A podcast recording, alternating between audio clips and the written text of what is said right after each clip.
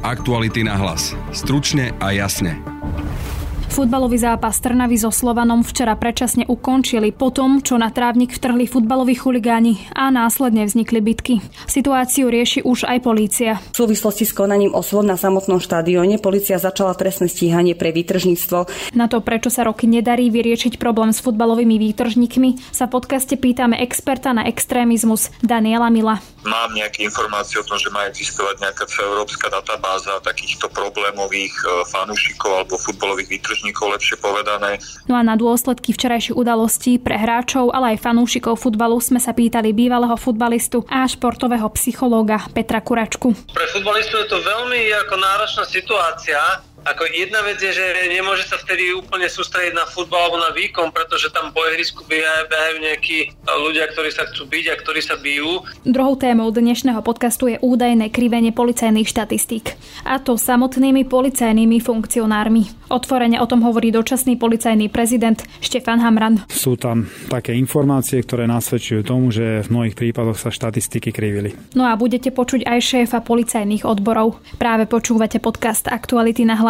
A moje meno je Denisa Hopková. Naštartujte váš biznis s modelmi Ford Transit z edície Worker. Ikony užitkových vozidiel Ford sú teraz cenovo dostupnejšie než kedykoľvek predtým. Či už si zvolíte van, kombi alebo podvozok, s edíciou Worker získate top pomocníka pre vaše podnikanie. Teraz už od dvanásť tisíc deväťsto deväťdesiatdeväť eur z dé pé há.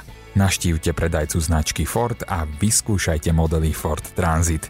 Viac na Ford bodka es ká. Ford Transit. Istota pre váš biznis. Aktuality na hlas. Stručne a jasne.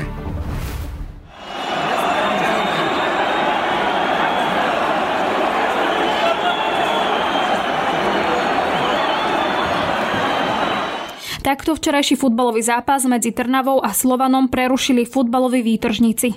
Polícia už aj začala trestné stíhanie pre výtržníctvo, z ktorého sú podozrivé všetky osoby, ktoré neoprávnene vošli na hracie pole. Pokračuje krajská hovorkyňa polície Mária Linkešová. Počas bezpečnostných opatrení policajti riešili ešte pred zápasom tri osoby za priestupky.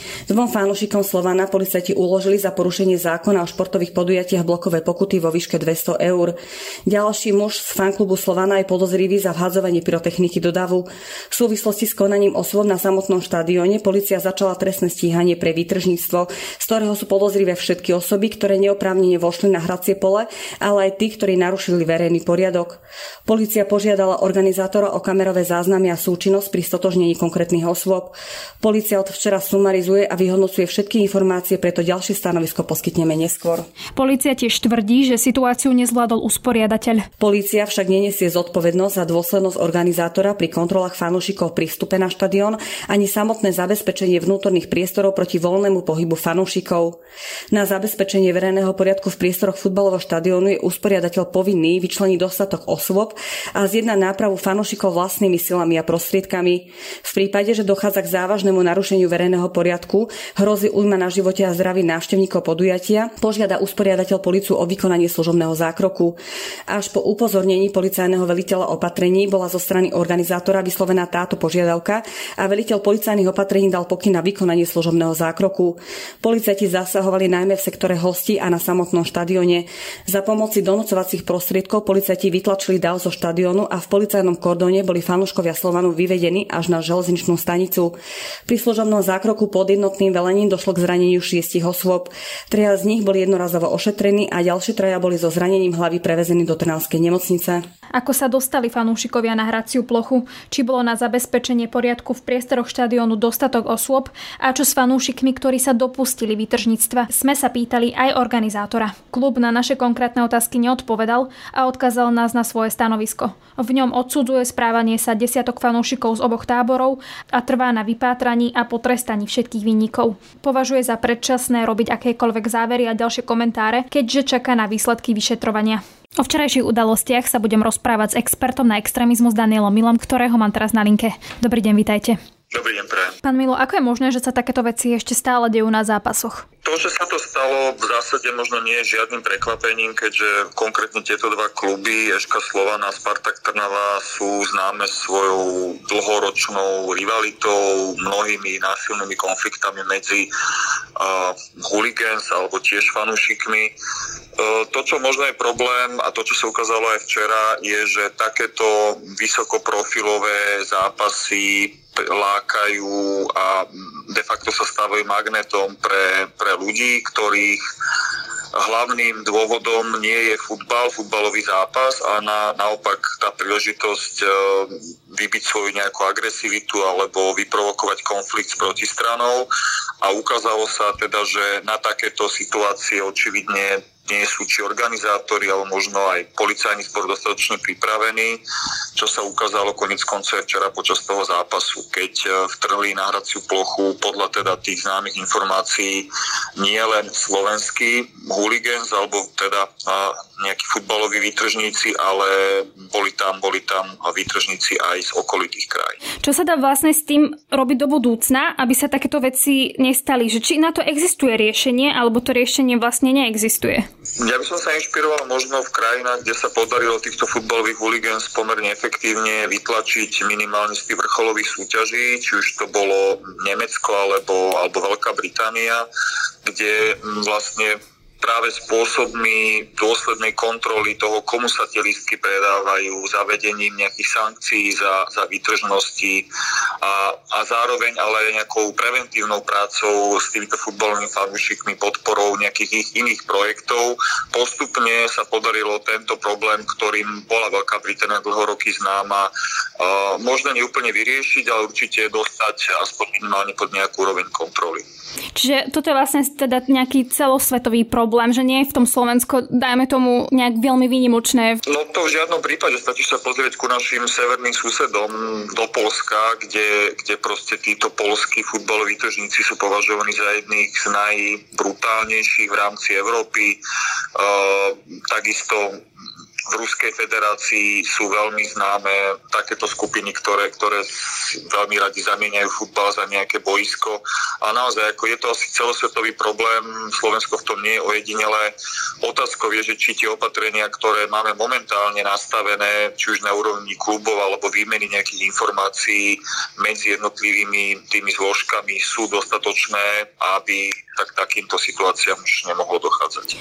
Mohlo by byť napríklad riešenie napríklad nejaké prísnejšie tresty, ako je to nastavené teraz, že či je to pre nich dostatočne demotivujúce na to, aby to nerobili, lebo teda vidíme, že sa to deje napriek tomu, ako to máme momentálne nastavené. No tam je veľký problém podľa mňa vôbec aj s identifikáciou tých páchateľov, keďže oni sú si vedomí toho, že sú snímaní kamerami, nosia masky, nosia rovnaké oblečenie a potom sa rozplynú akoby v tom dave, čiže tam je takisto problém s tým, že identifikovať tých konkrétnych páchateľov. Darmo vy viete, že je to jeden z dvadsiatich rovnako alebo podobne oblečených s nejakými kuklami na hlave v rovnakej farbe, keď neviete stotožniť konkrétnu osobu.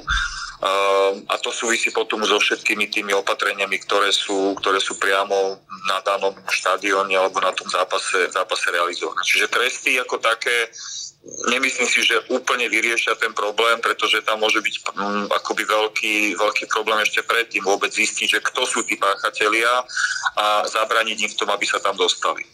Ale minimálne nejaká tá spolupráca usporiadateľov s políciou a niečo také by teoreticky to mohlo vyriešiť, možno viac kontrolovať tých ľudí pri vstupoch. Ako keby rozmýšľam, čo sa tam dá ešte v tejto chvíli urobiť. No určite by podľa mňa mala existovať nejaká možno lepšia spolupráca, výmena informácií medzi či už jednotlivými klubmi alebo na európskej úrovni. Mám nejaké informácie o tom, že má existovať nejaká celoeurópska databáza takýchto problémových fanúšikov alebo futbalových výtržníkov, lepšie povedané. Do akej miery sa využíva aj pri vnútroštátnych zápasoch, to neviem celkom posúdiť. Určite tá pozornosť je smerovaná skôr na, na medzinárodné zápasy, ale ako vidíme, tie takéto incidenty sa odohrávajú aj na, aj na, na domácich vnútroslovenských zápasoch, takže určite nejaké zintenzívnenie výmeny informácií a prijatie opatrení na zabranenie vstupu tých najagresívnejších výtržníkov na, na futbalové zápasy asi by mohlo byť jedno z riešení. Momentálne mám na linke bývalého futbalistu a športového psychologa Petra Kuračku. Dobrý deň, vitajte. Dobrý deň. Vy ako bývalý futbalista, aké je to pre futbalistov všeobecne, keď zrazu sa na trávniku zjavia fanúšikovia alebo výtržníci? Je to, pre futbalistov je to veľmi ako náročná situácia. Ako jedna vec je, že nemôže sa vtedy úplne sústrediť na futbal alebo na výkon, pretože tam po ihrisku behajú nejakí ľudia, ktorí sa chcú byť a ktorí sa bijú. Čiže to je jeden faktor, že vlastne je otázne, či vôbec budeme dnes hrať zápas alebo nie. A druhá vec, že, že ako hráči môžu mať reálne obavy o zdravie svoje, prípadne aj o zdravie svojich nejakých blízkych, pretože môže sa stať, že na tribúne majú priateľku, niekto deti dokonca. A to už naozaj nie je, nie je žiadna zábava, keď sa futbalista má báť o zdravie, či už svoje alebo tých svojich najbližších. Podľa vás to, čo sa včera stalo, bola chyba a zlyhanie koho? Tak v prvom rade samozrejme je to vec tých jednotlivcov, ktorí, ktorí tam behnú a ktorí tam sa bijú a v prvom rade sú viníci oni a treba ich vyhľadať a dostatočne potrestať. Na druhej strane asi maslo na hlave majú aj organizátori, pretože toto bol naozaj vysokorizikový zápas. Takýmto veciam sa, sa je potrebné predchádzať, čiže nejakým spôsobom organizačne sa na nej pripraviť. A vlastne ten zápas ukázal, že, že tá príprava a tá organizácia v tomto naozaj zlyhala. Keď ste spomenuli tých ľudí alebo tých e, výtržníkov, je to problém, ktorý je tu roky, je to problém, ktorý je aj vo svete, nielen na Slovensku. Prečo vlastne sa ten problém ako keby nepodarilo za celé tie roky vyriešiť podľa vás? Ten, ten problém má ako hlbšie korenie a nie je to jednoduché vyriešiť vôbec násilie spoločnosti a vo futbale tieto veci sa objavujú a možno, že je to znásobené tým, že v futbale dlho neboli alebo boli bez divákov, že, že, že tie veci, ktoré asi, asi tie, tí fanúšikovia, tzv. Fanúšikov majú v sebe, asi dlho neboli nejakým spôsobom ventilované a tým, že naozaj teraz je to Slovan, Trnava prvý s druhým, ako, ako bolo tam asi viac faktorov, ktoré spôsobilo, že, že to vyústilo do takéhoto konca. A, ale určite riešenie tohto násilia na tribúnach a v športe je beh na dlhú trať. Má to vôbec nejaké riešenie? Riešenie to má, s tými vecami sa potýkali aj, potýkajú aj, aj iné zahraničné ligy, čiže aj určite je treba dobre monitorovať to prostredie tých jednotlivcov. Trnava má k dispozícii aj kamerový systém, čiže ja si myslím, že, že bude možné aj nejakým spôsobom identifikovať tých jednotlivcov a zabezpečiť, aby sa nedostali na štadión určitú dobu a možno niekto aj do konca života. Takže samozrejme je tam nejaká prevencia, treba robiť také, také zmeny, čo sa týka vnímania toho násilia. Takže, takže má to, má to viac rovín, a, ale určite to nevyriešime za mesiac ani za dva a treba, treba naozaj s tým pohnúť na viacerých, na, na viacerých poliach. Viete povedať, že čo toto napríklad spraví s ľuďmi, ktorí nielen, že boli na tom zápase, ale aj tí, ktorí to videli, napríklad to násilie a to, že tam zrazu teda pobehovali po uh, ihrisku ľudia, ktorí sa bili, vieme, že aj zdravotníci niekoho odvážali. Určite, určite to niektorých odradí od návštevy podobného zápasu, pretože ak tam aj rodič s dieťaťom, neviem, osemročným alebo desaťročným a je tam riziko, že vlastne tam sa bude robiť nejaké násilie, že budú tam takéto výtržnosti, tak tam ten rodič radšej nepôjde, pretože chráni zdravie toho dieťaťa. Toto určite nepridá divákov na tribúnach, ale skôr, skôr ich odbudne, takže myslím si, že by sme mali všetci robiť maximum preto, aby takéto veci sme eliminovali a tieto skupiny nejakým spôsobom dostali na druhú kolaj s tým, že, že už nebudú proste môcť chodiť na futbal, pretože naozaj to, to ľudí takéto správanie odrádza. Aktuality na hlas. Stručne a jasne. Druhou témou dnešného podcastu sú údajne falšované policajné štatistiky. S dočasným policajným prezidentom Štefanom Hamranom sa o tom ešte minulý týždeň rozprával Peter Hanák. Pri mikrofóne mám policajného prezidenta pána Štefana Hamrana. Dobrý deň. Dobrý deň. Vy ste spomenuli viackrát, už ste to naznačili, že vaši predchodcovia krivili policajné štatistiky? Tak áno, bohužiaľ sú tam také informácie, ktoré nasvedčujú tomu, že v mnohých prípadoch sa štatistiky krivili. Bola to téma konkrétne napríklad aj na stretnutí odborárov, kde riešili tie konkrétne prípady, akým spôsobom sa to krivilo. Čo sa krivilo? Čo uh, sú teda nesprávne štatistiky? Je to počet vražd, alebo počet dopravných nehôd, alebo čomu nemáme veriť zo, z policajných štatistik? Tak detaily samozrejme nebudem prezrádzať a počet vražd samozrejme musí sedieť, ale napríklad e, v trestnej veci, akým spôsobom kvalifikujete, či je to priestupok, či je to trestná vec. V rámci priestupku viete vytvoriť viac priestupkov najmä takých, ktoré boli objasnené, aby sa tie štatistické čísla jednoducho vylepšovali umelo a na tom princípe sa tam budoval dojem, že ten policajný manažér je absolútna špička. Ale tá štatistika, keď sa pokriví, čo je len troška alebo minimálnej možnej miere, tak získate nesprávne dáta a tie síly a prostriedky, ktoré potrebujete rozmiestniť v danom teréne a na príslušných úsekoch, nie ste schopní spraviť relevantne, pretože máte pokrivené dáta. To znamená, že napríklad niečo, čo malo byť trestný čin, radšej prekvalifikovali ako priestupok, aby to vyzeralo, že máme tu viac priestupkov, ktoré sa nám podarilo objasniť a máme tu teda menej trestnej činnosti a teda polícia je úspešnejšia?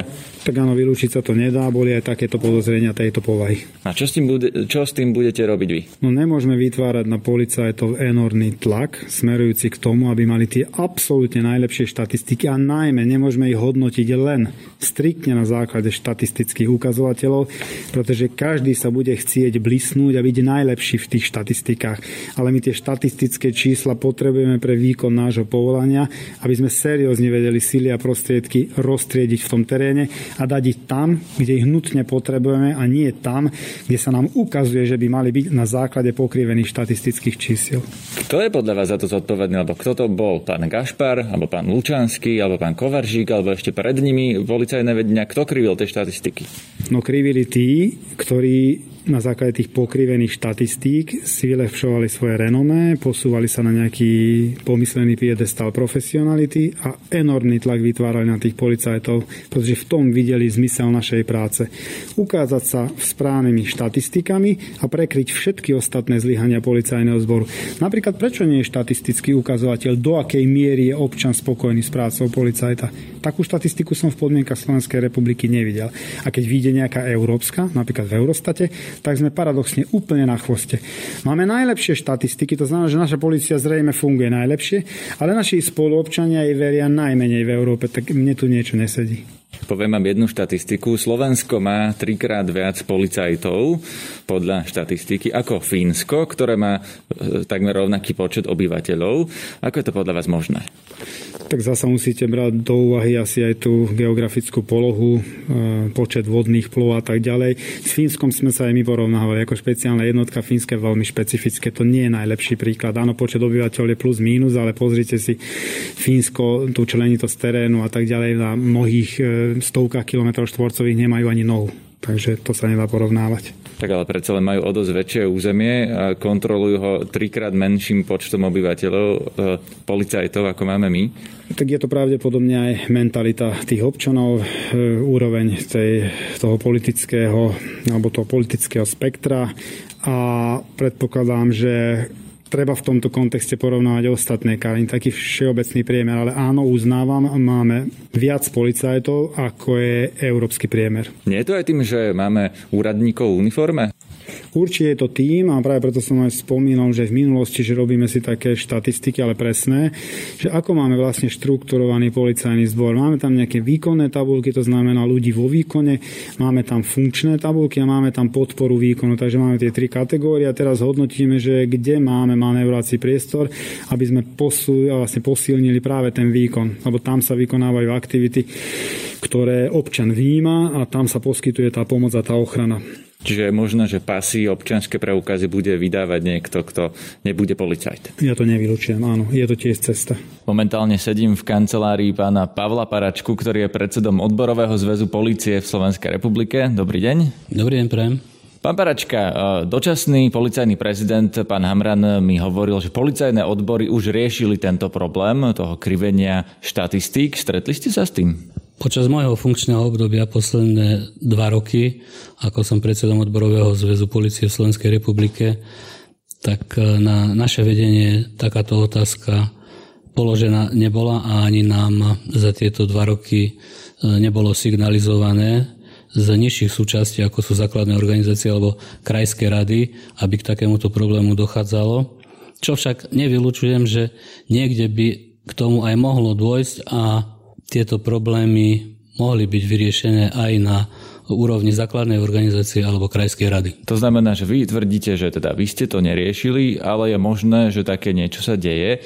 Podľa vás v polícii, lebo vy vlastne zastupujete tých bežných radových policajtov, tí ľudia tam hovoria, signalizujú, sťažujú sa na to, že možno na nich nadriadený tlačí, aby nejakým spôsobom upravili tú štatistiku, aby ten nadriadený vyzeral dobre, napríklad, že znižuje kriminalitu? Ja osobne som nebol nikým oslovený, ale v prípade, že by sa takto dialo, tak určite chcem vyzvať všetkých kolegov, ak už nechcú túto vec riešiť cez predsedov základnej organizácie alebo krajskej rady, naše dvere sú otvorené a kedykoľvek môžu s touto problematikou k nám prísť. Viete si predstaviť, čo by tým niekto dosiahol, keby krivil štatistiky? Krútite hlavou, tak asi si neviete predstaviť. Neviem, neviem aký, aký by to malo zmysel nejakým spôsobom upravovať štatistiky, lebo ak chceme mať obraz o tom, akú bezpečnostnú situáciu na tom, ktorom teritoriu máme, tak môžeme vychádzať iba z toho, aký nápad tam je, či už priestupkov, dopravných nehôd alebo trestných činov, a podľa toho ten nadriadený musí reagovať a musí si prispôsobiť výkon služby na tie miesta, kde sa mu nejaká protispoločenská činnosť pácha. Je na nejakú policajnú štatistiku nastavené nejaké odmeňovanie, že neviem, funkcionár treba dostane nejakú odmenu, ak zníži kriminalitu o desať percent vo svojom okrsku alebo niečo podobné existuje? V poslednom období na štatistiku neboli naviazané žiadne odmeny, čo si ja pamätám. Takže keby niekto napísal napríklad, že mám tu sedem objasnených priestupkov namiesto jedného trestného činu, tak to sa mu nejakým spôsobom nezaráta ani neoplatí urobiť. Vzhľadom k tomu, že som bol aj funkcionár na oddelení vyšetrovania na odbore kriminálnej polície, mne osobne by nedávalo zmysel objasniť sedem priestupkov, ak viem, že sa dopustil trestného činu a môže byť riešený v rámci trestného konania a môže byť dokonca, alebo nie, že môže, ale bude za takýto skutok odsúdený. Takže podľa vás v policajnom zbore nie je nejaký evidentný veľký problém s tým, že by sme sa nemohli spoľahnúť na tie čísla z tých policajných štatistík z predchádzajúcich rokov? Nemyslím si, že by tam malo, mali byť nejaké anomálie, ale viete, štatistika má byť napomocný údaj, štatistika nesmie byť smerodajný údaj a štatistika nám má len pomôcť k zlepšeniu bezpečnostnej situácie. Lebo teraz pri policajnej reforme, ktorá sa pripravuje, sa hovorí o tom, že robí sa audit, či už personálny, alebo teda tých potrieb, ktoré sú. Bude sa napríklad posilňovať poriadková polícia, budú sa možno redukovať kukláči a to zrejme vychádza tie analýzy z tých čísel, že kde je koľko trestných činov, kde máme koľko policajtov, akí sú efektívni, či teda jedných potrebujeme viac alebo menej. Podľa vás, keď sa to postaví na tých číslach, ktoré už máme za posledné roky, bude to správny postup? Nemôže sa to stavať iba na týchto číslach, lebo vždy musíme počítať aj s tým, že máme aj latentnú trestnú činnosť a túto musia vyhľadávať policajti. A latentná trestná činnosť to je taká, o ktorej vlastne policajti zatiaľ nevedia a v tých štatistikách sa neobjavuje. Áno, je to skrytá trestná činnosť, ktorú majú za úlohu vyhľadávať hlavne operatívci a po prípade z poriadkovej služby uzemári. Rozumiem. Takže tá policajná reforma by sa nemala stavať len na tých štatistikách a na čom ešte? Treba si povedať, že čo bude prioritou v rámci reformy a teda akým spôsobom ideme rozčleniť jednotlivé útvary a či ideme sa zameriavať viac na prevenciu kriminality, ktorá nám môže potom znižovať tú kriminalitu ako takú, alebo sa budeme rozprávať o tom, aký dojazd musí byť, za aký čas musí byť dojazd na miesto činu, ktorý, kde sa nejaký protiprávny skutok stane. A je tam mnoho iných faktorov, na ktoré musíme pozerať. Je to geografické rozloženie. Treba pozerať, prihliadať aj na to, či je to oblasť, kde je rozvinutá priemyselná zóna, alebo sú to, sú to lázy, alebo je tam oblasť, ktorá má vyšší počet vylúčených sociálnych skupín, a, alebo je to rekreačná oblasť, kde, kde, kde, kde sú nárazové akcie. Takže iba na štatistiku sa pozerať je veľmi málo. No a to je z dnešného podcastu všetko. Viac našich podcastov nájdete na webe aktuality bodka es ká a v podcastových aplikáciách. Na dnešnom podcaste spolupracovali Adam Oleš, Matej Ohrablo a Peter Hanák. Pekný zvyšok dňa želá Denisa Hopková. Aktuality na hlas. Stručne a jasne.